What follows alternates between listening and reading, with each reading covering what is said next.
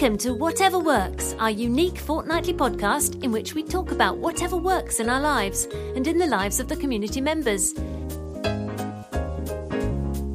And why not join our community? Simply search for Whatever Works at MeWe.com and get stuck in. Sorry, were you, just, were you just singing? Do sing some more. I'm, sure that the audience would love it. Uh, I, I, I, I don't think anyone listens. We, we, we're, a, we're a week late, and I didn't announce us being a week late, and nobody's mentioned Nobody reckon said, "Oi, we- where's our no. show?" Yeah, We've got we got no listeners at all, I reckon. I think which people are- means we are- can say what we like. they're whispering, "Hey, hey, we got away with it. They haven't done a show, and we haven't noticed." It's like it's like being the Invisible Man, isn't it? Aw. Yeah, it's- you can you can just do what you like, and we could say we could gossip about anyone now, and we know that no one will listen. Listen, we, as we used to say in theatre, I'm sure they both enjoyed it very much. Hello, everyone. Everyone. Everyone. Hello to you two people. yes, two lesbians and a dog or something, isn't it? Whatever. We'll have um, well, um, as um, as we've said before, we we'll, we'll have a nice chat anyway. And if anyone wants to listen, they can. Absolutely. That, there it is. That's what this show is, Ted. It's you and I waxing lyrical, sometimes not so lyrical, about this, that, and t'other. And if anybody wants to join in, excellent. And if they don't, we're going to do it anyway. One, two. right, go on then. Do the Just- housekeeping I'm just first. checking me levels. Just checking me levels. Stand by. Right. Okay. Housekeeping time. What show is this? Two hundred and one. So three hundred to go till five hundred, and um, it's Monday the 29th of January. And whatever works dot works is our website. Uh, we've got a MeWe group. And people go in there and tell us whatever works in their life. And you could do that too if you wanted to. Do you think anyone's listening? 300 to go till 500. I like that that's your major thought here at the top of the show. AidanBell.com is where you'll find Aidan. TedSalmon.com is where you'll find me. And links to all I do. And also, actually, we have got one listener, Philip Ray. Hello, Philip. A big, a big thank you to Philip because he generously bolstered the fund for whatever works in January. Fifty quid he gave. Thank you so much. And that does actually go some way to offsetting the recent hosting and web fees. So very kind. Thank you, Philip. Yes, thank you, nice Philip. one. Well done indeed. If no one else is listening, we know you are. and we've both been sick, haven't we? Do you sick know- as dogs. We've, yeah, I mean, do you want to go first or shall I? Oh, mine's very quick. I, I just had some sort of stomach bug which lasted almost exactly a week. I just had this constant stomach ache, really annoying, and it lasted, as I say, almost exactly a week, and Oh. then it just suddenly went away. Um, and it's just very, very tedious. I hate being sick, but yours was more serious. Well, no, no, not more serious, and I, I think certainly not more painful than a week-long stomach bug, which sounds horrible. No, I got the I got the bog standard flu you know, just man flu, the runny nose and the headache and the and the blocked up and the feeling rotten. And I spent a couple of days in bed thinking, why am I in bed with flu? I had my jab, um, and tested, and it wasn't COVID. Uh, and then it just it wouldn't go away. I mean, I ended up back on my feet and sta staggering through life, but it it's still even now. I mean, I'll probably be sniffling and coughing a little bit during the show, for which I apologise in advance. Uh, it just won't go away. It's it's week three now. Um, and yeah, I don't know. I, we've talked on the show about how I'm pretty convinced I've got long COVID, and, and you and I have chatted privately, Ted, about could it be that long COVID symptom that's causing this, or could it be simply that I'm getting old, or as you suggest, could it be that these days flu bugs are becoming more prevalent and, and, and stronger than they used to be, and they take longer to, to shake off? I don't know, but I've, I've this is the longest I've ever ever had a flu bug. Here we go, week three over. or, or, indeed, or indeed spoken about it. Oh, oh, saucer of milk for Mr. Salmon, and tell us about your battery-powered pump then while you're at it. No, no, no. I, it was a question for you. I put it in the recording notes because I wanted to remember. Anyway, um, I, I'm glad that you're feeling a bit better, even if it is lingering on. I'm only joking. It's not very nice to have those kind of sickness things going on. I, I, I as I say, I so hate being. I, I make the wor- I would make the worst patient in the world. I'm sure I would. I'd be whinging and whining and being a right miserable git more It's- than usual. No, but I'm, I am too, and I think the, the problem is when the mind is willing but the body is weak. As Bette Yeah. Midler famously said, "Let me hear your body talk," and my body said, F you. It's just Yes. you. You want to get on with things, and you've got ideas and things you want to do and things you need to do, and your body just goes, "Oh, do I have to?" It's just Yeah. annoying. That's all. Yeah, absolutely. Um, I totally agree. Anyway, um, onward and upward and all that claptrap. I, I, I put in the show notes a reminder to myself to ask you Yes. about your battery powered. Um, stop sniffling. Sorry, I was leaning away from the microphone to try and do it quietly. That's disgusting.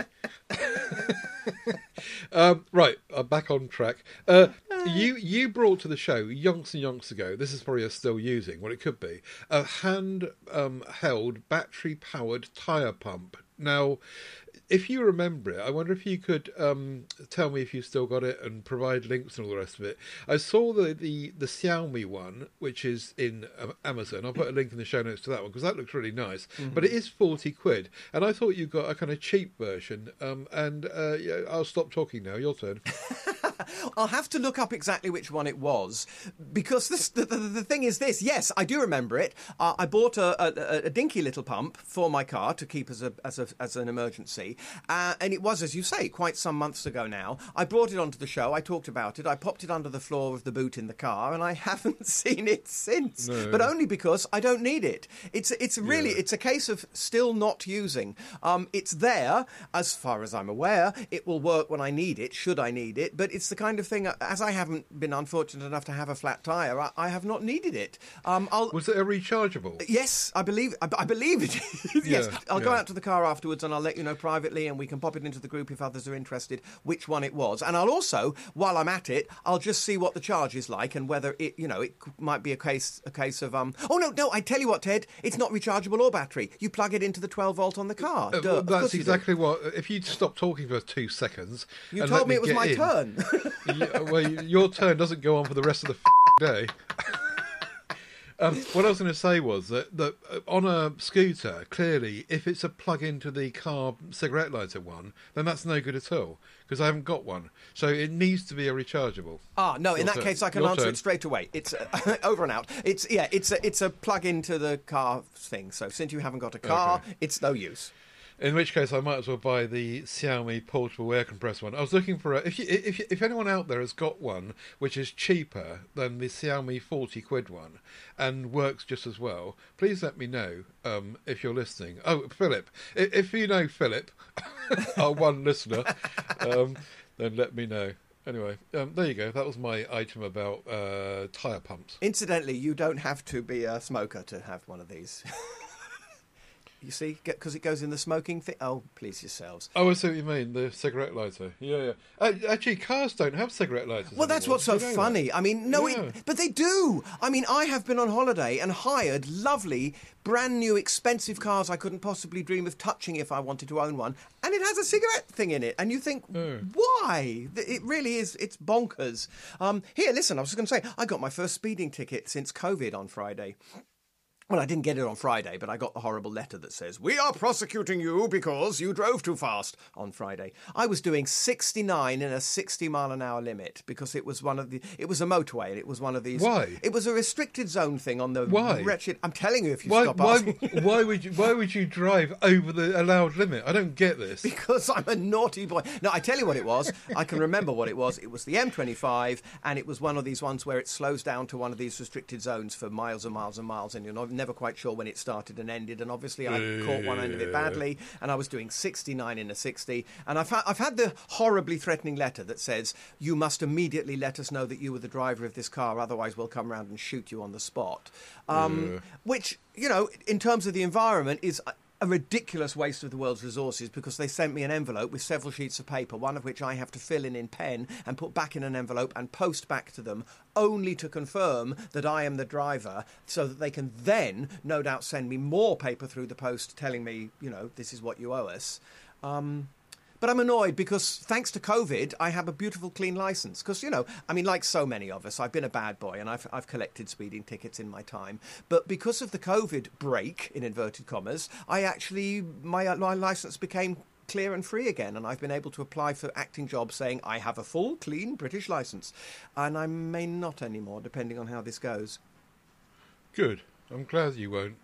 Because you shouldn't be driving over the speed Well, limit. I- I- I, have this I have this conversation regularly with people. They they always think, "Oh bugger, I've got a speeding ticket," and I say, "Well, well just follow the rules of the road.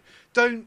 Drive faster than you're allowed to Oh, do, hang- and you won't get a speeding ticket. Absolutely, Ted. I'm 100%. I concur. I'm not going to argue the speeding ticket. Absolutely not. Bang to right, Scov. Hands in the air. I was driving too fast. I jolly well should suffer for it. No, no, no, no. I'm not denying that. I'm just annoyed with myself for doing it in the first place. Over and out. Yeah, right. Oh, then. Oh, anyway, um, let's get to some feedback from the pe- the good people out there, and forget about your whining and whinging, um, even if it is about yourself.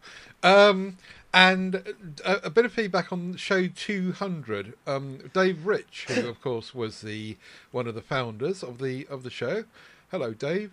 Time really does fly, he says. Well done, chaps, on your 200th episode. I remember recording our first one just as my daughter was being born. Funnily enough, she's as old as whatever works.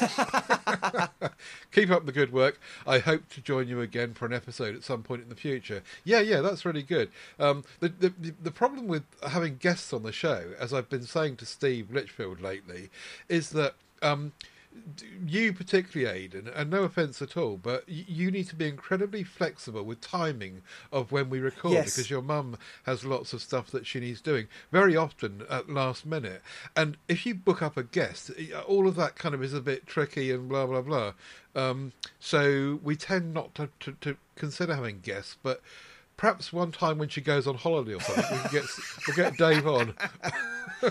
yeah, listen, Jim Fowle also commented. By the way, I lo- very fond memories of Dave Rich. I I had lovely time doing the show with Dave, and, and all best wishes back to you, Sir Dave. And you know what? We, we will have to. We'll have to find a time when we jolly well must get you on the show and, and, and Yeah. re- rekindle the old flames. Jim Fowle also sent very kind comments. Congrats on your 200th, says Jim. Keep up the good work. We're trying. We're doing our best, Jim. I always want to comment, he says, on the podcasts, but I tend to listen to them in the car, which means by the time I get to where I'm going, I forget what I wanted to comment on.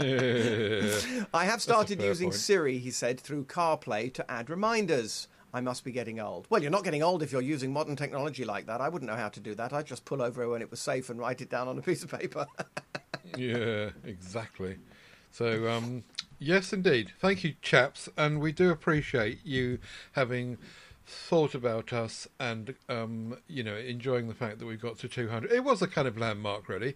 Um, 200 shows I- I- even if you said that was every two weeks how many years is that? Four? We started in 2016 so that's eight years actually. Wow. so it must have been less than every two weeks wasn't it? Anyway um, 200 shows. Hurrah Ian Barton brings us the Meross carbon monoxide detector or detectors. He's got several of them, I believe. Ian says our chimney sweep keeps telling me our chimney sweep. That's great. You just let that one slip by. Our chimney sweep keeps telling me that I need carbon monoxide detectors because we have three fog, three log fires in the house. I finally caved in and I bought these. It's a pack of two. £36.99 reduced to £32.58 plus a £4 voucher comes to £28.58 cheap at half the price. It's hard to report back on them, says Ian, until they're needed. Exactly. We they say this so often in the show. Things like fire extinguishers and pumps for the car, you don't need them until you need them. But Ian says, I will keep you posted. By the way, he says, we do have fire alarms, but have little confidence in them. Some years ago, we had a big fire in a stack of bales on top of the silage clamp, caused by the insulation around the electrics rubbing through and causing a spark. It was a hot summer's day, and all the windows in the house were open. Uh, des- therefore, despite the house filling with some smoke from the fire, none of the alarms went off. Brilliant. Just what you need, isn't it? Um, I the, the the reference to the chimney sweep, our chimney sweep, Yeah. sweep. It sounds like he's kind of on permanent um, employment, doesn't it? But actually, I, I was going to say that when I was living in Sussex and I needed to have chimney sweep, they they were like gold dust. You couldn't get them. They they were booked up for like months in advance, and when when you phone them up, they say, "Oh, I might better fit you in in six months' time." Um, I, I think there's a uh, if someone was going to start a trade now, probably a chimney sweep would be a good one to do it. Did they bring a small boy and shove him up the chimney to do the work for you?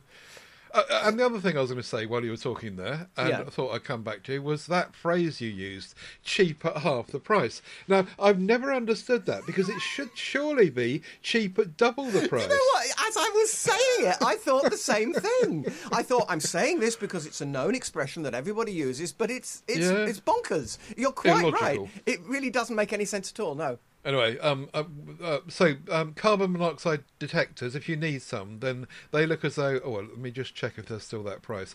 We wouldn't like to be giving out duff information, would we? Uh, Thirty-one pound forty-three with a five Talk pound amongst yourself, listeners, while Ted. Uh, Uh, actually, they might be a bit cheaper. They might be a bit cheaper There- than they there were. you go. So anyway, there you Cheaper, go. Link less than notes half the price. yeah. Um, Daniel Bemis is next on the Slime Digital Tyre Gauge. This is not a tyre pump, it's a gauge. right. This tyre gauge is perfect for my use, he says. I, it can measure up to 120 psi and is small enough to fit in my pocket. The hose wraps around the reader so that it fits into a small circle, helping me guide the end of the tip into the valve more easily and releases the pressure with a more controlled burst. I can have it available at any time and it takes me only 30 to 60 seconds to get the correct measurement.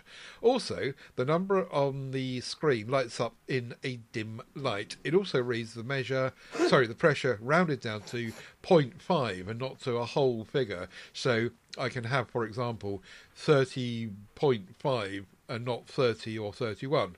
So that's a benefit. It only has one button to turn it on and turns off automatically. Measures PSI, KPA, whatever that is, and bars. I know what bars are. Um, so yeah, um, I, I guess my Xiaomi one, if I did buy it for forty quid, would do that all of that stuff Yes, as well. I but think I think would. Daniel's, I think Daniel's point here is that it's dinky and it's pocket size, and you can just put it in your front jeans pocket or whatever. You know, this reminds me that I haven't seen for many years now, very sadly. I used to have a little dinky thing that I had from my father. It was about the size of a cigar or a large felt pen. And it was a it was a tire gauge, and you simply pressed it against the tire. Oh, All you did was you just held it in your hand, pressed it onto the tire, and the and the end shot out like Yeah, yeah, a trombone. This right. little piece came I out of the top those. and showed you the level of the pressure. Um, I remember no disrespect those. to Daniel, but that was probably even quicker and easier than the slime tires one. But um, there you go. Times have changed, and we've gone digital these days. Yes, indeed. Yeah, I want to tell you about something. Now, I bought this, or well, I bought this on behalf of my mother um, some weeks ago now, but I wanted to keep quiet about it until I tried it and could tell you about it. We bought a Russell Hobbs RHDH 1001 dehumidifier. Um, trying to regulate the rooms. In my mother's bedroom, she has a dry mouth at night, as do I, and the dentist recommended a humidifier. So in her bedroom, she's got a lovely humidifier, which is like one of these things that some people have purely for aesthetic reasons that blows out lovely looking little puffs of white steam. Um, Oh yeah, I've got one of you got one of those. They're great fun. Yeah. Well, we've got the opposite in the bathroom because our bathroom, for some years now, has been always wet and, and this mould starts to appear on the walls and the washing doesn't dry. And classic Aidan Bell, it took me a decade longer than it should have done to think, why don't I put a dehumidifier in here and cure this? So I did some research, of course, as I love to do, and um, I ended up with this little dinky thing. I don't have the measurements to hand, but it must be about a foot tall in old money and about half a foot broad. Um, and it just sits there on the floor and it's plugged in and it comes on. And my God, it works. It's unbelievable. You put it into the bathroom, you turn it on, and it's got a little digital reading and it says, you know, 89. So you've got 89% humidity, and you think that's pretty high. And you leave it running. And in an hour or two, it starts to come down, and you go back in the morning, and the bathroom is dry and crisp, and the washing that's hanging up has dried much, much quicker than it would otherwise have done. Very, very impressed am I. It's a 10 litre size, it's recommended for a 30 metre square room. It's got, but it's, it's got an auto shutdown at the desired humidity, which is great. I've set it to, I think, 55%. So when it reaches 55%, it just shuts itself off and comes on and goes off like a heater would to keep and main, maintain the temperature in a room. So that's really smashing. It's got what it calls a smart timer, which is a bit uh, not really. It's not smart at all. It, all it is is a countdown timer. So you can turn it on and tell it switch yourself off after four hours. Excuse me, there's the cold. what I do is what I do with so many appliances in the house. I have a good old fashioned analog timer on the plug. So it's plugged into the wall with an analog timer. It comes on at something like nine o'clock in the evening and goes off at about seven o'clock in the morning. And I run it in tandem with the heater because it does slightly warm the, the air, the room. The uh, when it's running, it starts out blowing a horrendous cold draft into the room, but that eventually w- sort of settles down to a fairly slightly warm um, draft. So I'm I'm running it in, at night as opposed to the heater. So between it and the heater, they keep the bathroom at a nice temperature for my mum 24 seven, which is very good. Um, I'm very very impressed with it, and not only that, I'm very proud of myself because it actually has a feature. It you know you empty it when it when it gets full, you pull out the the the, the, the uh, what do you call it the bucket the, the the the thing what's got the water in it, pour it away and put it back in again. But it's got the feature at the back. It's got a little outlet that you can undo the the bung and pop a hose on. And I just thought, I wonder if I could possibly fit this in. I've never plumbed anything in my life, but I'll give it a go. I looked round the back of the bath. I could see daylight. So I thought, well, hey, there's a hole. So I got a piece of garden hose, cut it the right length, plugged one end into the humidifier, ran the other side round the bathroom, out behind the bath, and outside into the drain. And bugger me, I don't even have to empty it now. It just looks after itself and it just spits the water down the drain. So I'm really, really happy and impressed with the Russell Hobbs dehumidifier. 129 of our finest British pounds, but worth every penny. It's now on sale at 101 pounds. Oh, get one. Get one, everybody. James, And buy you one. I'm uh, I'm being offered um, five months at 20 quid a month as well. Um, uh, the, my uh, the thing I'm concerned about here is that you clearly have got electricity plugs in your bathroom. No, is- I did it myself. Basically, I went into the airing cupboard. I bastardized the heater in the airing cupboard and took us took us took a, line out of it and put a socket on it. And now I've got so the socket is safely inside the airing cupboard, away from the uh, water and see. Not only that, I've also put one of these uh, safety trip switches on it as well. So no, Ah, no, you no. I don't do plumbing, but I'm moderately good at electrics, so I managed to do that. on top of this, where the controls are, there's also a button that says silent. Oh, so yeah, I didn't even mention that. Sorry, that it, it- it's barely worth mentioning. The idea is it is it slows the speed down and it runs quieter. It really doesn't. It barely makes it. Okay, it's very slightly quieter than otherwise. I, I yeah, not really worth. it. and uh, uh, and what's the defrost about?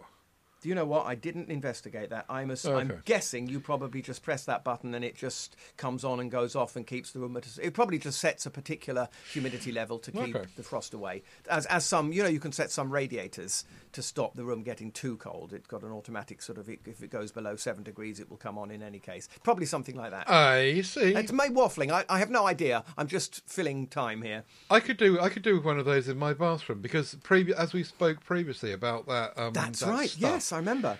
because of the damp in there. But to, to be honest, I, I'd have to run electricity in there because there's none, and I, I I just think that's all a bit dodgy, frankly. Obviously, not in your house. I, do you know you, you raise a good point because I'm uh, you know, related to Heath Robinson and therefore just manage these things somehow. What would normal, decent people do, such as yourself, when you want to put a dehumidifier in a bathroom and you can't because there's no mains in there? So it does one does wonder what they're for. Well, all the pictures in the in the, the, the sales page on Amazon show them uh, nowhere near a bathroom. Right, okay. Other other places. I mean, to me, the bathroom seems the most obvious place to put one, and I'm absolutely delighted. Yeah, I- yeah, the, the house has not burned down. No, no electric. Nothing's exploded. Um, it's all working hunky dory and has done for several weeks now.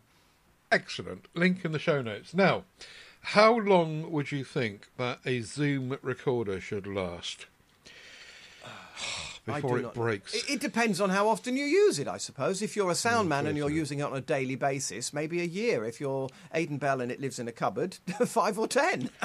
I bought this Zoom H2N in 2017, and so that's one, two, three, four, seven years That's ago. That's good going, Ted.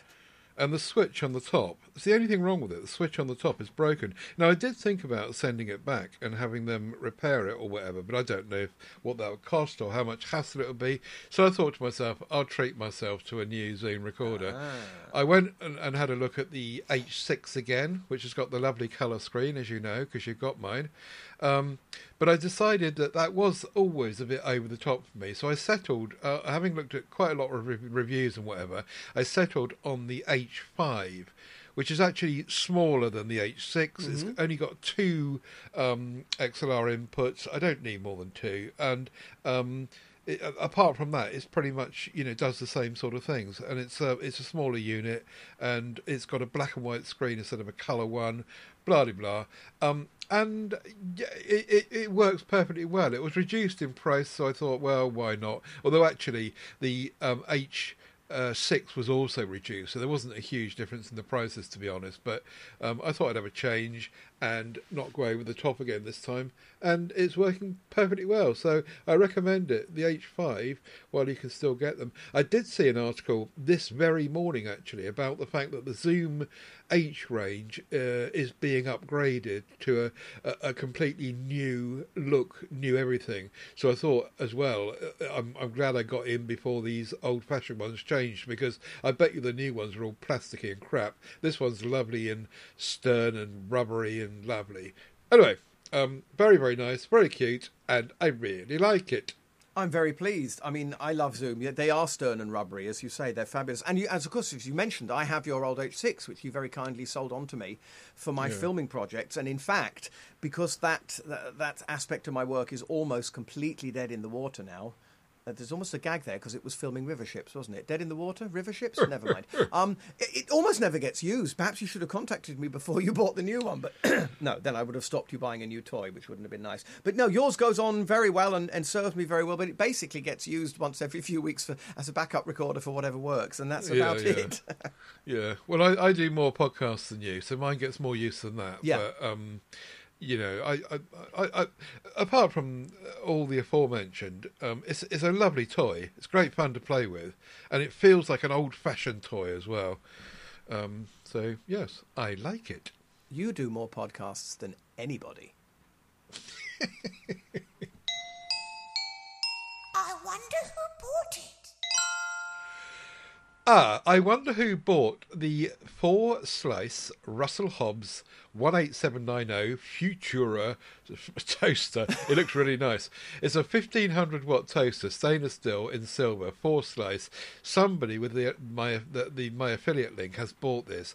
It was 49.99, reduced to 36 quid, and at the moment there's a seven pound twenty voucher off. So you can get this four slice toaster for 28 pound 80. I calculate. Um, now, okay, it's no dual. It's it's no it's no commercial robust toaster that we've spoken about before. Um, but then it's not a Dualit price either. For 28 quid, it looks really, really nice. Um, and I would um, thank whoever it is that's bought that for using my affiliate link. You can do that as well. You can go to tinyurl.com forward slash Amazon TED UK. You just shop on Amazon as you normally would, and I get a few pennies from everything you bought. I don't know who's bought what, but I do know that someone has bought it, obviously, because I get the few pennies for it, and it really helps me out as we go forward. I get incidentally for anyone that's interested to know, um, on average, I get about ten pound a month um, for that, which they only pay out when it gets over forty quid. So every every four months, I get about forty quid from that. So it is worth having, and I thank you for your support. But yes, that toaster looks nice, doesn't it? Yes, indeed. Thank you for your support. I've been wearing it all day. Um, yeah, you know, you say it's not um, industrial, but it looks to me in that direction. It looks like it's yeah. like the sort of toast you'd see at a B&B or a small hotel in the morning. Mm. Help yourself and make some toast. It looks very nice, a very sexy toaster. It did. It. Indeed, it does. And I've, and I must update you on the price. It's now thirty five quid, and there's the off, the, the offer's gone. But even so, um, it's uh, it looks like it's very very nice, and it's still not as much as the RRP. I wonder who bought it. Cheap at half the price. Ted's Top Tips, Ted's Top Tips, Ted's Top Tips. Now, um, a few years ago, we talked about the pink stuff. Remember that? Oh yes, I do. Very vaguely. Remind me. This it's this cleaning stuff, which is like I dread to think what's in it. M- much like the HG mold remover foam spray that I brought on the, the show before. Uh, you, you, it makes you wonder what's in it because it's so blooming good.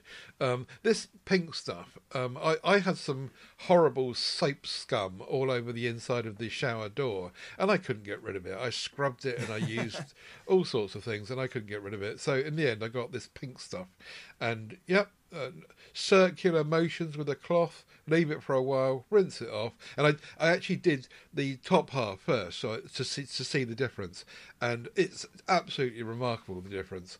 Um, and it worked really well. Uh, we also used some at uh, Mum's house on the glass hob in the kitchen uh, to clean the the glass hob, and the same result. Really, really good. Um, the the blurb says that it's ideal for cleaning saucepans, cooker tops, sinks, UPVC, barbecues, ceramic tiles, glass showers, garden furniture, uh, paintwork, boats, brass, rust, and much more. Rust and much more. Um, and actually, Mum told me since I put this on the show notes, she remembers some years ago using it on her barbecue grill shelf thingies, and was absolutely astonished how, effective it was. Um, that was before she got that bag thingy that you put you put them in. You remember those ones as well. You can buy these bags and you stick your your grill shelves in there. Anyway, the pink stuff, five pound ninety nine for a little tub, and it goes a lot, an awful long way. I, uh, you know, I got loads of it left, um, and it works really, really well. So that's my top tip: get some pink stuff. It sounds very like that stuff that I brought onto the show, and I have to say this properly, called Muc-Off. If you remember that, it's probably similar ingredients, and there was a, they did a screen cleaner as well that was astonishing. They, these products come along once in a while, don't they? Then you just think this must have acid in it or something because they Yeah, just clean so well. Yeah. Yes, excellent, good call, Ted. Thank you very much. Ahmed Biebers brings us chicory root syrup. Ahmed says this is suitable for those who want to monitor their sugar intake. Oh, Aidan puts his hand up, uh, uh, but is a healthier alternative to honey. Obviously, not as sweet as honey, though, with less than one gram of sugar per teaspoon compared to six grams per teaspoon of honey. And a high fiber content, he says. It has low glycemic index of 55, and it's perfect in coffee or on pancakes, etc. Well, I mean, people who are watching their sugar intake probably won't be eating pancakes in the first place. But um, co- coffee. Uh, you know, it's funny. I've talked to just the other day. I was talking to somebody about this. I used to have sugar. I used to have one or two sugars in my coffee and couldn't drink sh- coffee without sugar. And now that it's been several, quite a few years, more than a decade since I gave up, I couldn't think about putting sugar in my coffee. Isn't it funny how the things we get used to? Now, Yeah, if you is. gave me a cup of coffee with a sugar, sugar, I'd spit it out. However, if you do wow. take sugar in your coffee and you want an alternative to what's your intake of sugar, then Ahmed recommends chicory root syrup, seven pounds and nineteen pence for two hundred grams. Thank you very much, Ahmed.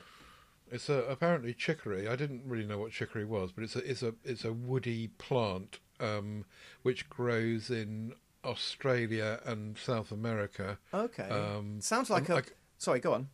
I, well, I, can't, I was going to say I can't uh, remember ever tasting it or knowing what it tastes like, but obviously turning it into syrup is just going to make, as Ahmed says, it's going to make it sweet tasting. So that's nice. Yes, it's one of those words you know, but you wonder why you know it and what it means. It sounds like a Warner Brothers cartoon character to me. you know, Chicory Rabbit or something.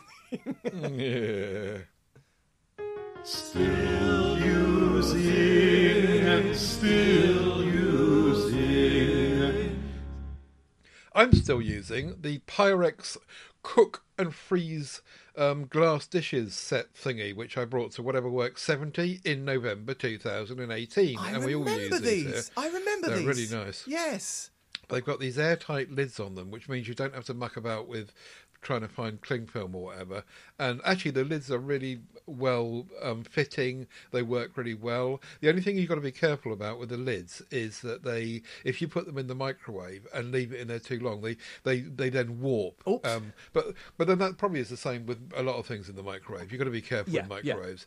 Um, uh, so we, we learned that the hard way. But the dishes are great. You can get um, four different sizes. This set comes in a, a, a, a, um, a, you know a four um, set with, with one of each size, but you can buy them separately as well. Um, the lids are supposed to be BPA free. Um, and apart from that, there's not much you can say about them really. They they just you know oven. You can put them in the oven. You can put them in the in the um, the the microwave. As I say, if you're careful with the lids, um, and they work really really well. So um, yeah, still using those, and will continue to do to do so because Pyrex is good stuff as we know, and these are nice little um, multi-use uh, um, glass dishes. Excelente. Thank you. And you're talking of the kitchen and cooking and things. That reminds me, I can't bring this on to still using because I've only had it for three or four months. But my air fryer is still one of the most incredible inventions in the world since sliced bread, right. and I'm still using mine and loving it daily. So, air fryer, people, if you haven't discovered air frying, do. It's amazing. Okay, that was all.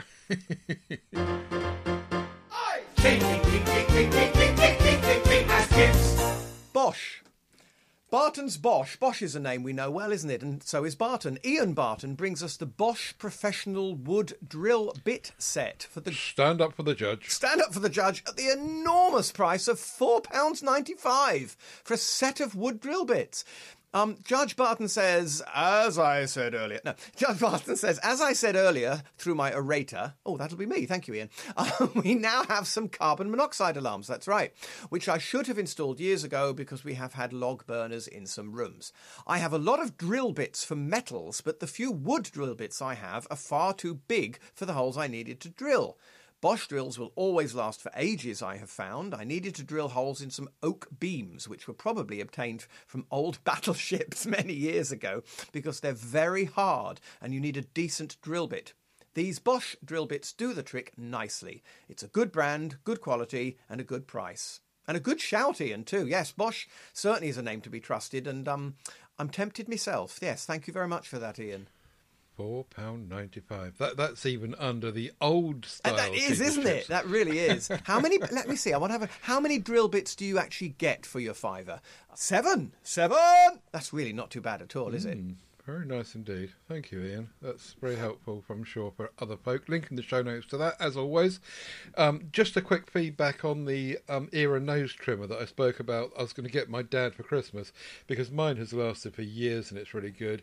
Um, I, I, I, amazingly, he's actually using it. Um, my dad is really, really old-fashioned and stuck in his ways. And I, uh, when I bought this, I thought he won't use this. It will sit in a drawer somewhere, and he'll forget he's got it and, and do things the way he's always done things. But yeah, he, he is a, he's actually using it, and he thinks it's quite good. Battery operated, um, one AA battery. Um, you can do your nose hairs with it, or your ear ear hairs, or whatever you want. The, and and it's just it's really really simple device. It's just got a, a rotating thing in the top and a little grill to stop you kind of putting your mm, skin on it, and you put it near the the hairs, and it just cuts them off. It I, it works really well. There's no pain. I thought that it might kind of he might give up because he thinks it hurts him, but he he hasn't. It doesn't hurt. Uh, pretty well made, solid plastic. There's a little slider switch for on off, so it's really simple, and it's got a plastic lid to put over the top as well. You can put it under the tap to clean it. Um, Six pound ninety nine. So yeah, definitely cheap as chips, and it's a little bit nicer than mine. So I'm hoping mine will break so I can get a new one. Do you know what? I have a little bit of a nasal mea culpa to have to say here. Uh, you may remember that when you were getting this for your father, I was somewhat poo pooing it, for which I do apologise, and saying, no, no, the one I'm looking for is the one that's like a tiny little baby size chainsaw. You maybe remember me talking Oh, about it. And I, yeah. I was desperate to try one of those and bought one and tried it. And yeah, it's okay, but it wasn't as good as I was hoping it would be. Excuse me. And recently, I, I went, I found my version of this one that you've talked about, the the, the, the, the standard one that you just described, and it works so much better. Right. So I'm gone back to using that one again good. with my tail between my legs. So um, mea culpa. well, that's no, no. That's what whatever works is all about, isn't it? Learning from each other. I want one, I want one, I want one. I want one of those. I want a new chopping board. I'm fed up with mine. In the kitchen, I, I can never get the bloomin' thing clean. You know, even bleaching it is a, a. I hate bleach. I really hate using bleach. But Oh, anyway, I love bleach. um, but there we go. I and I thought to myself, I'll get a new chopping board. Um, I haven't actually got this yet. That's why it's and I want one of those. And I was probably looking for tips. Really, I guess that if you uh, have something that is made of something like glass or marble or slate or something, then it's it's impossible to, to stain it. The- The one that I've got is made of this kind of I don't know plasticky, silicone stuff, I suppose, and it's white as well, which probably doesn't help. Um, and I thought uh, maybe uh, what the, the way to do it is to get a glass one. If you get a wooden one, that's going to stain as well. Um, I've had wooden ones and they're no better. Maybe glass is the way to go, or marble if you can afford marble, a slab of marble, um, or slate. What's your chopping board Well, made of? Ours is wood, and it does indeed, or wood, it would, get the pun, stain, except that I always wash it instantly the moment I finish using it. But my worry with things like marble and glass, for which I agree with you, probably better, won't they dull your blades? You'd end up having to sharpen your knives all the time because I would have thought that a knife cutting on wood is less likely Ah. to become bl- blunted than a knife cutting against marble or glass. Uh, I never thought of that. Yeah, you're, you're probably absolutely right. Perhaps that's why they're not so popular because of the very reason Yeah. you state. You state, yeah. The other thing what pops Uh, into my mind is, of course, the colour thing is. I mean, for people who want to be, uh, obviously, if you've got religious reasons or whatever that you want to keep food separate, you've got you know one colour for fish, one colour for meat, one colour for vegetables. Or if you're vegetarian and you just don't want any any meat products in your cooking, but I mean, luckily we're not. We've got a one shopping board fits all, as I'm sure you have as well. Yeah, except that it's stained all the time, and I, I also make curry as well, which doesn't help. Anyway, I've linked to one in the show notes, which is um, a nice big 40 by 30 centimetre size marble effect. I think it must be made of glass, um, tempered glass. Yeah, Yeah. it is. Um, and if anyone's looking for one uh, in the same way as I am, eleven pound ninety nine. Um, I'll put a link in the show notes to that one. And if anyone gets it, then let me know how good it is, or else. Or else you will be shot with a bug assault gun. I stumbled on this the other day, and I'm really curious. Again, as I've often said when I when I when I prequel something I'm about to talk about, I don't want it enough to spend fifty four pounds ninety nine pence on it. Um, but I do like the look of the Bug Assault Gun. Uh, the name is a pun because it is a salt gun for firing at bugs. So, see what I did there? Bug a salt, bug assault. Uh, what it is, it, it really does look like a, a, a toy gun. I mean, it is absolutely a gun, quite sizable. It's a sort of in old money. It's about a foot and a half long. So it's a proper old, you know, go out and- with your friends in the garden, water pistol type gun. But what it does is you put salt into it, bog standard table salt into it. You fire it at insects and it kills them. Now, I've watched the videos on YouTube, and blow me, it really does seem to work. I don't know whether it's anything to do with the fact that it's salt, or whether salt is simply something that's quick and easy that everybody has. It doesn't matter if a little bit gets spilled in your house. And I suppose when you fire a jet of salt, it all separates and fires in several directions at once, which probably helps with hitting the fly. I mean, I do know that the reason flies move when you try to swat them is air pressure you know, as they, they feel the air pressure coming down towards them and they fly away, which is why the trick that I learned and blow me works. If you want to swat a fly, you have to bring two hands down and aim to clap the air about 10 centimeters above the fly. And what will happen is, as you bring your hands down, the air pressure is detected by the fly. The fly flies upwards and meets your hands 10 centimeters above the desk as you're slapping them. And that works. And I wonder whether the point of the salt is it doesn't create any air pressure because they're tiny, tiny particles of salt. Anyway, whatever the reason, excuse me, looks fabulous on the videos. People point this thing at flies and they fire it, and the fly just drops dead on the spot. Um, we only occasionally get flies in the house. It's absolutely, you know, even for five quid, I'd have to hesitate to buy one because I simply wouldn't need it. But it's one of those things I would love to have a go. Not that I want to go around killing anything, let, you know, so. But anyway, the bug salt. what do you think, Ted? 60 quid for a gun that shoots salt at flies. Everybody should have Never one. heard- First world problems. I've never heard anything like it. Interestingly, the first reviewer at Amazon is saying that um, if you shoot yourself, it does sting. Oh, I bet. God, yeah. People are using it to. Sh- you can imagine the kids getting hold of it and, and just zapping each other like we used to do with air Yes, rifles. and the moment you've got an open wound and you start firing salt into it, ouch! That's the fly's revenge, isn't it? if it hurts, if it hurts that much, I reckon that the the impact of this is about it being pelted by salt, It- not the fact that it's salt. I, think, I agree with you. Yes, yeah. I think so, and I think the fact that because there will obviously be hundreds and hundreds of pellets, one of them's going to hit the, or two or three of them are probably going to hit the fly. Yeah. Yeah, yeah, But what yeah. fun, eh? Um, everyone, everyone is reviewing it uh, amazingly um, positively. Bloody brilliant, someone says. Yeah, if anyone wants to look it up, it's bug dash a dash salt. Bug assault. Great fun. I'll put the I'll put the links in the show notes, and we'll also link to the video as well, which I did intend to watch before the show and I forgot. Um, but I'm sure I take your um, your your word for it because you're such a reliable kind of person. Oh dear. well, that makes you a gullible one then.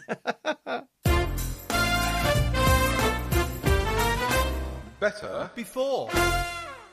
Right, um, repair cafes. Oh. I have not really ever seen one of these, but apparently they're uh, they're free community-run meeting places where locals can bring broken items for volunteers to fix. Um, frustrated with throwaway culture, Dutch environmentalist Martine Postma came up with the concept in Amsterdam in 2009. Since then, it has blossomed into a global movement with cafes in Belgium, Germany, France, and the UK, um, and the USA and beyond. So, repair cafes. I'll put a link in the show notes to their website and also to the Wikipedia page, which explains what they do. Looks good. This is like the repair shop, but without the kitsch televisionization. Did I just make up a word? Um, James Reed says, um, I run one of these cafes in Harborne in South Birmingham. Yeah. We started it in the autumn, and it's been a great experience so far. We've had people bringing in all sorts of things toasters, kettles, vacuum cleaners, lights, etc. And most of the time, we've been able to do something. A lot of it is electrical and so requires new wires, new plugs, replacing switches or fittings, etc. However, there have been other repairs as well, such as gluing broken items, replacing battery operated clock mechanisms, etc. It sounds like something right up my street, I can tell you. Yeah, yeah. I've done some more complicated repairs. Says James, such as replacing an SMD diode on a Bose, Bose do you hear that? I still say Boss instead of Bose, Bose, Boss, Boss A subwoofer, and changing out a laser assembly on a CD player. My goodness, it's been hmm. great in being able to give new leases of life to stuff which would otherwise be junked. This sounds fantastic. You know what occurs to Yeah, me yeah. immediately, and I would have, I would ask James how it works. I know that, for instance, a lot of charity shops are not allowed to take in stuff, but I presume if they're putting these through a repair, then they're going to be pack tested and repaired and carefully prepared before reselling. So I suppose that's why they're allowed to be set, to be resold. Yeah, yeah, yeah. Um, and good for you, James. Well done for um, uh, for doing that. Michael Warner, Mike Warner, our friend of PSC particularly, says that, that he got he's got one there in Kenilworth. Um, he's never visited, but he really should because it would be interesting. Um, I could probably help out with some of the repairs too. Well, if you know Mike Warner and his capabilities, particularly with phones and tech, you know, um, uh, computer techie Yes. stuff, he he'd be roped in on day one. If he put his foot inside the door and they they'd have him and they they put him to work straight away. Um, so I reckon if you go and have a look, Mike, you ought to act dumb when you first get there. I think this is a fabulous thing, and I, I mean, I mean, why not? Listeners, good listener, if you've got nothing better to do, start one yourself. Why not? It's, it sounds like a fabulous thing. It's good for the environment. It's good for people because I'm sure it means people are able to buy these things without having to pay the huge prices that you would for a new one. Excellent all round. There's support and um, information you can find in the US at the Repair Cafe, or in the UK we have the Restart Project, which is very similar and will will give you the same information of how to start one for yourself. Yeah, absolutely. So, um, you know, I- it's a it's a good project, and thank you for, for you guys for bringing it to our attention. And certainly, it does make the whole better before thing um, better before because you know the throwaway culture we live in nowadays. We're expected to just chuck everything, and this gives everything that is possibly available um, to be repaired a new lease of life. So, well done, everyone.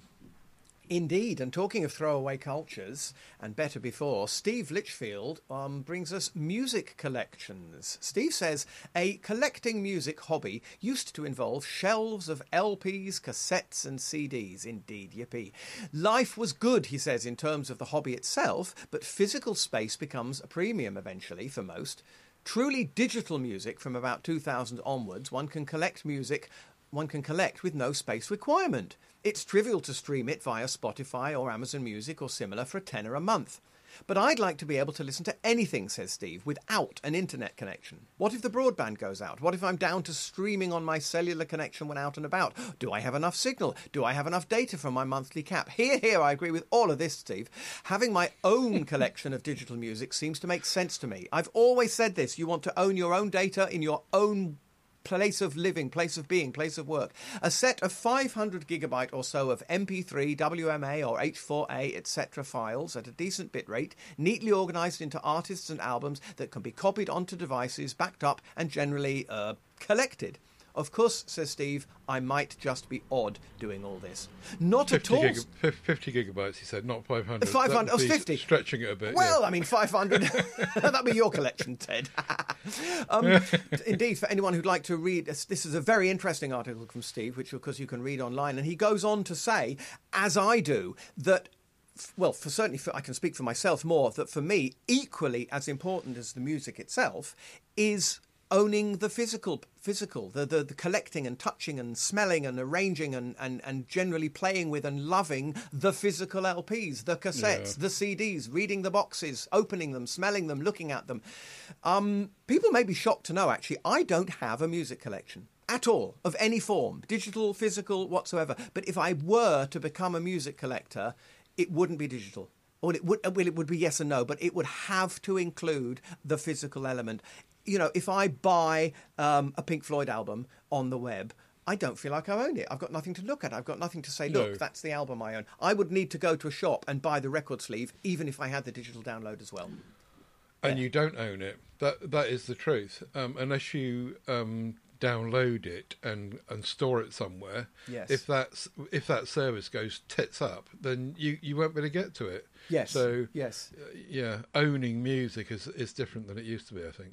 But even if I did own it, I mean, you can sit and look at a whole library bookcase full of d- discs and CDs for, for many minutes and enjoy that. You can't really sit and look lovingly at a hard drive and say, that's my music collection. Absolutely. Anyway, I'll put a link in the um, show notes to Steve's article on his blog, which is very interesting to have a look through. And um, it is an expanded version of what we've covered there in the show. So thank you, Steve. Thank you indeed, Steve.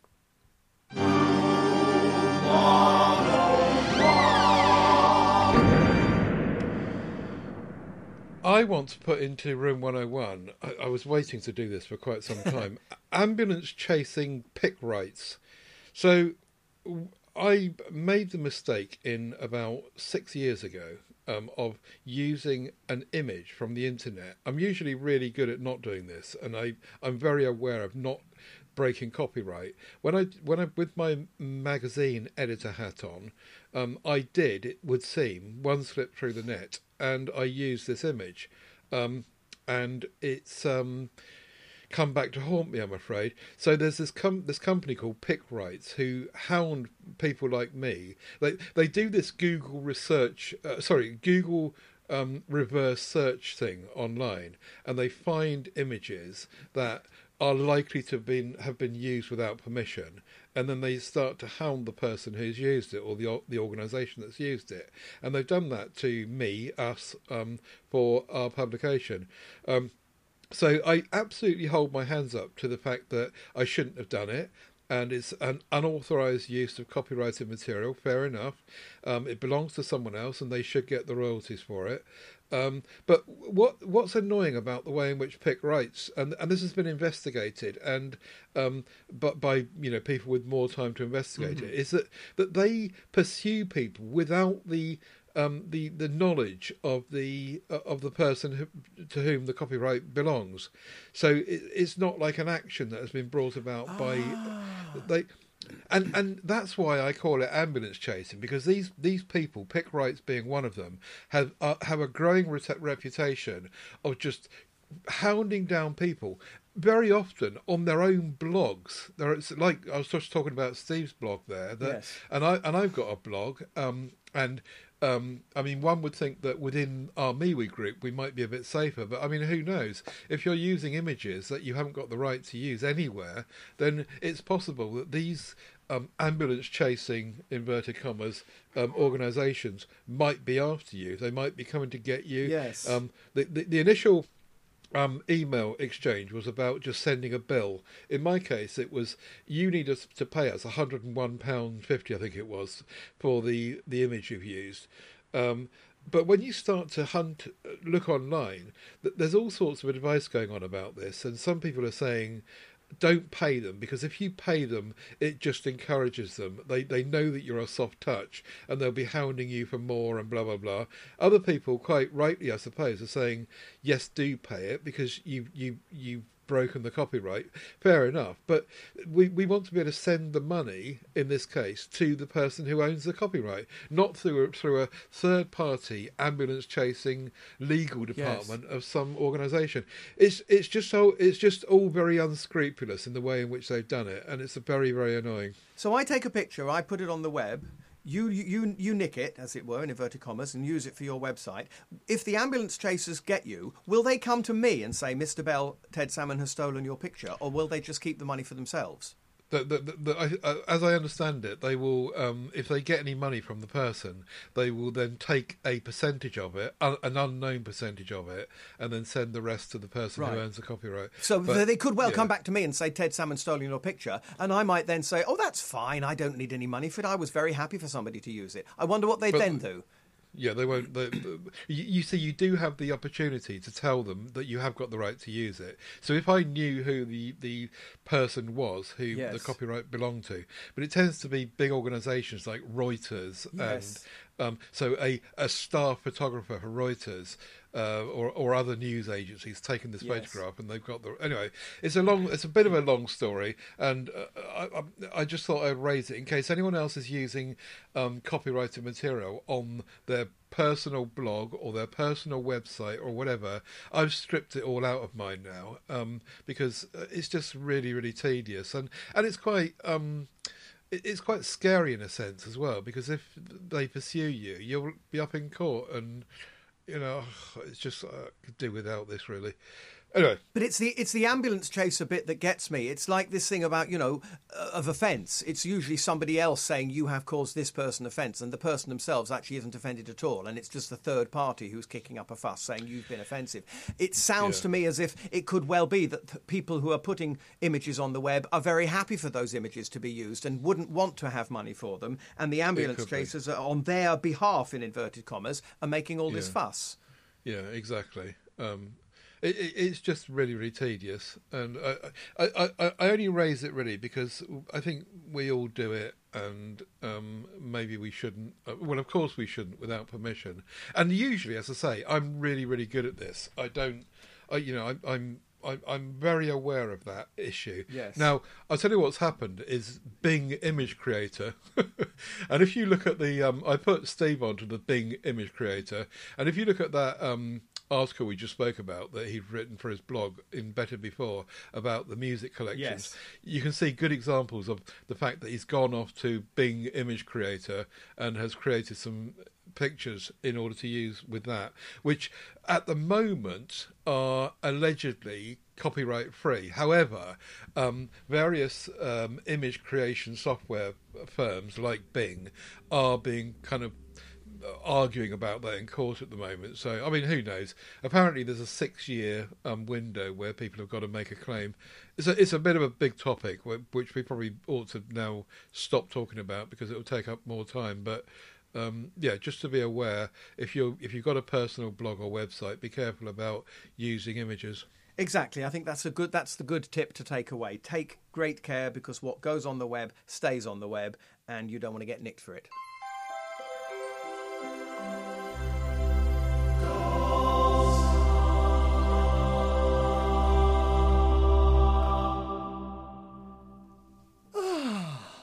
Would like to give a gold star to anyone I can just to hear the music. I want to give a quick gold star to Tesco for their app and specifically within the app for the feature what allows me to look for goods while I'm in the shop. You know, in the, in days of ore, you'd be stood in Tesco. You'd think, now where on earth is the peanut butter? And you'd call some young assistant over and say, "Excuse me, where's the peanut butter?" And they say, "Oh, I don't know. Let me look it up." And you'd wait while they looked it up, and then eventually they'd say, "I think it's over there on aisle 12. I don't know. Yeah, normally th- all that. Whereas now, I just pick out, take out my phone, open the app, put in "I'm looking for peanut butter," and up it pings aisle 12 uh, in stock Really? or out. Yes.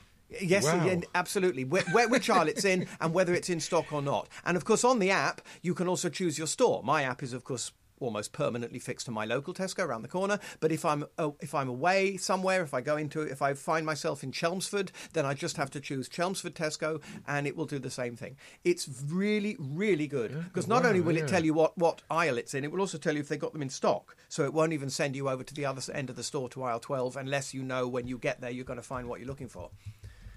That sounds fantastic. I had no idea you could do that. I thought the app, the Tesco app thingy, was actually more about, um, you know, ordering online and deliveries and all that. Not help like that actually in the store. I'm going to try that. I wonder. I wonder if uh, Abergele Tesco's on the, their map. I, I- I don't see why not. No, I have the app on my phone only initially because um, I pay with I pay using it. You know, I have the the we pay with the app, so you just scan the app and that's your payment gone through and your club card points and all the rest of it. Um, oh, I've got that. I've got that on my phone. You mean in the wallet, the the, the club card thingy? I've got that. Um, it's called. I mean, I know they had a changeover. They about four or five months ago they changed over. They amalgamated their apps into one mother of an app, and um, I think it's just called Tesco Tesco app. But um, there is a button you can click. I'm looking for, and then you tell it what you're looking for, and it will pop up telling you whether it's in stock and if it is, where it is. Absolutely brilliant. I'm going to try that forthwith. Next time I go into the shop, I shall have be I shall be ready to say, Yes. Where, "Where's my cheap gra- my, uh, coffee beans?" Yes, there you go. Very good. Yeah, that was definitely worth the worth the gold worth a gold star.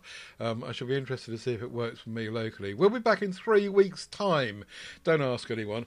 Um, th- three weeks' time we'll be back, uh, and not two weeks' time. Whatever works dot works is where you'll find um, all of the stuff we've been talking about, links and all the rest of it, and also in your podcatcher, of course. AidanBell.com is where you'll find Aidan. He's got no work till next Christmas, so book him up. You go. Um, TedSalmon.com is where you'll find me. Links to all the audio podcasts, all the MeWe groups are available from TedSalmon.com with no illegal images. And um, yeah, MeWe group is the place we want to see you.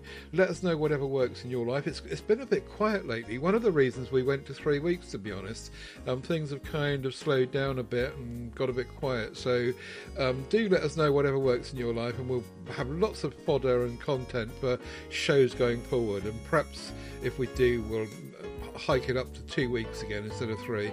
Um, but then uh, we'll see how we go. Um, Aidan, as always, the last word is with you. Listeners, wind back to when Ted just said three weeks don't ask. I just did an unintentional perfect impression of Muttley. That's it. That's my last word. See you in three weeks, everyone. Okay, last words for both of us, in fact. So don't forget, whatever, Whatever works, works, works.